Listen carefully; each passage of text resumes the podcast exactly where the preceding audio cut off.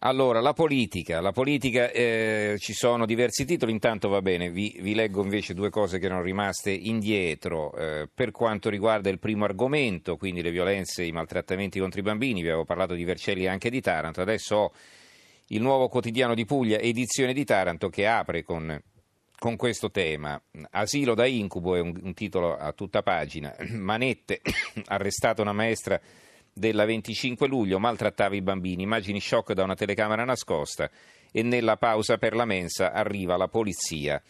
Invece sulle banche, l'altro tema che avevo esaurito prima, però abbiamo un altro titolo a centro pagina sulla verità, Casini non interrogherà Ghizzoni, la Boschi brinda, la commissione sui crack non convoca il banchiere che potrebbe confermare la versione di De Bortoli sui maneggi intorno a Etruria. Dicevo della politica, i titoli sulla politica ruotano più o meno quasi tutti attorno eh, così, all'apertura di Scalfari, di Eugenio Scalfari nei confronti di Berlusconi. Il giornale Alessandro Sallusti, Scalfari stana i pappagalli, intitola così il suo commento. Eugenio Scalfari è davvero una carogna, una geniale carogna che ha trovato il modo di rovinare la festa a quello che considera un suo indegno successore alla guida della non più sua Repubblica proprio gio- nel giorno in cui il giovane Mario Calabresi girava gli studi televisivi per, per presentare la nuova veste del giornale De Benedettiano, il novantenne predecessore e fondatore se ne è uscito con una frase che ha raggelato il sangue di Calabresi e dei repubblichini, nel senso di giornalisti e lettori. Dovessi scegliere se votare Di Maio o Berlusconi, tutta la vita Berlusconi. Poche parole che non solo hanno cancellato anni di duro lavoro per espellere Berlusconi dalla vita politica senza se e senza ma, ma che hanno oscurato il costosissimo lancio del restyling. Nei giorni successivi, infatti, di Repubblica si è parlato per l'outing di Scalfari pro Berlusconi, non certo per il lavoro tipografico di Calabresi. Eh, il fatto quotidiano, potete immaginare, la pensa in maniera completamente differente. Eh, tu chi voti, Berlusconi o Di Maio? L'endorsement di Scalfari pro Caimano e anti 5 Stelle inaugura un nuovo bipolarismo. Abbiamo chiesto a giornalisti, intellettuali, artisti e politici chi sceglierebbero fra i due leader. Vedo qui le foto di, di Cacciari, Lucia Annunziata, Enrico Mentana eh, e va bene, ce ne sono vari, Beppe Severnini, Giampaolo Panza e così via. Allora, il voto futile è il titolo del commento di Marco Travaglio. L'impagabile duetto fra Giovanni Frolis ed Eugenio Scalfari, l'uno che domanda chi voterebbe fra Berlusconi e Di Maio e l'altro che risponde Berlusconi, rende attualissimo l'apologo di Edoardo De Filippo in A che servono questi quattrini. Una volta a un contadino cinese fuggì il cavallo e tutti vennero a fargli le condoglianze. E chi vi dice che sia una disgrazia? rispose il contadino. Infatti il cavallo tornò con altri sette, tutti tornarono per congratularsi.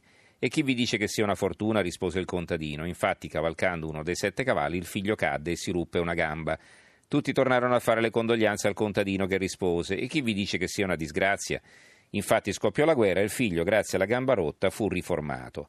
Morale, non tutti i mali vengono per nuocere, come ha scritto ieri Antonio Padellaro, l'improvviso attacco di sincerità di Scalfari, oltre al comprensibile sconcerto fra i lettori di Repubblica e anche fra quanti, pur non amandolo, l'avevano sempre stimato per la sua battaglia contro Berlusconi, ha sortito un effetto positivo, fare chiarezza.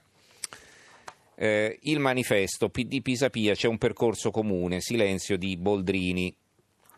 Italia oggi è stata raggiunta l'intesa fra Renzi e Pisapia. Poi un altro articolo, la gara per la regione Lombardia sarà fra Maroni della Lega e Gori del PD. L'opinione, pretesto pensioni per la rottura a sinistra. Lo scontro fra il ministro Piercarlo Padoan e la leader della CGL Susanna Camusso diventa il motivo più appariscente dell'intesa saltata fra il Partito Democratico e gli antiranziani della sinistra radicale.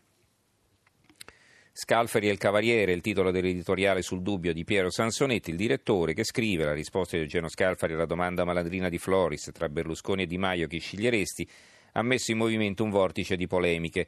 Scalfari, come si sa, ha risposto che sceglierebbe Berlusconi perché il populismo dei 5 Stelle è troppo lontano dalla sua idea di democrazia. E in questo modo ha aperto due fronti di furiosa discussione. Il primo è sulla natura democratica o no del Movimento 5 Stelle. Il secondo è sullo scontro quasi trentennale fra berlusconiani e anti-berlusconiani che sembra ora in parte ricomposto, ma non è chiarissimo il perché. Eh, il secolo XIX, secolo XIX ha questo titolo collegi elettorali, così la Liguria andrà al voto, Genova divisa in due nel proporzionale alla Camera. La Libertà di Piacenza riporta un articolo di commento di Gianfranco Pasquino intitolato Rischioso taglia e cuci a misura di candidati. Di che cosa parla Pasquino? Parla praticamente del, del, della complessità del lavoro per ridisegnare i collegi uninominali previsti dalla legge Rosato, un lungo articolo eh, molto circostanziato come sempre, va bene. Poi abbiamo la provincia eh, di Como campagna elettorale il rischio pensioni di Paolo Biondi, l'argomento è serio, ma i toni sono spesso da campagna elettorale. Quando si sente dire oggi sulle pensioni sembra più avere a che fare con i conti interni alla sinistra fra il PD e alleati da una parte MDP e soci dall'altro che con la previdenza. Allora, titoli invece eh, sull'insicurezza. Eh, eh, è un altro argomento che forse prima o poi torneremo ad affrontare. Eh, molti titoli su questo tema. L'apertura Vedo due titoli sul quotidiano nazionale, Fausto Leali derubato, basta lo Stato che fa, ecco le leggi nel limbo, sparare è giusto, dice Fausto Leali. Passeggia nel parco a Milano e la sgozzano per la borsetta, una vedova uccisa da fuori aveva portato fuori il cane, questo è il giorno. Libero, bisogna sparare, ormai la legge protegge solo chi ti deruba, è un'intervista a Fausto Leali. Poi sotto, l'oste di Lodi che ha ucciso un bandito rovinato dalle spese legali si è difeso dai ladri ma finisce in bolletta. Eh, il Corriere dell'Umbria, allarme sicurezza, proposte per l'Acropoli. Dopo la raffica di furti riusciti o tentati ai negozi, parlano commercianti e residenti.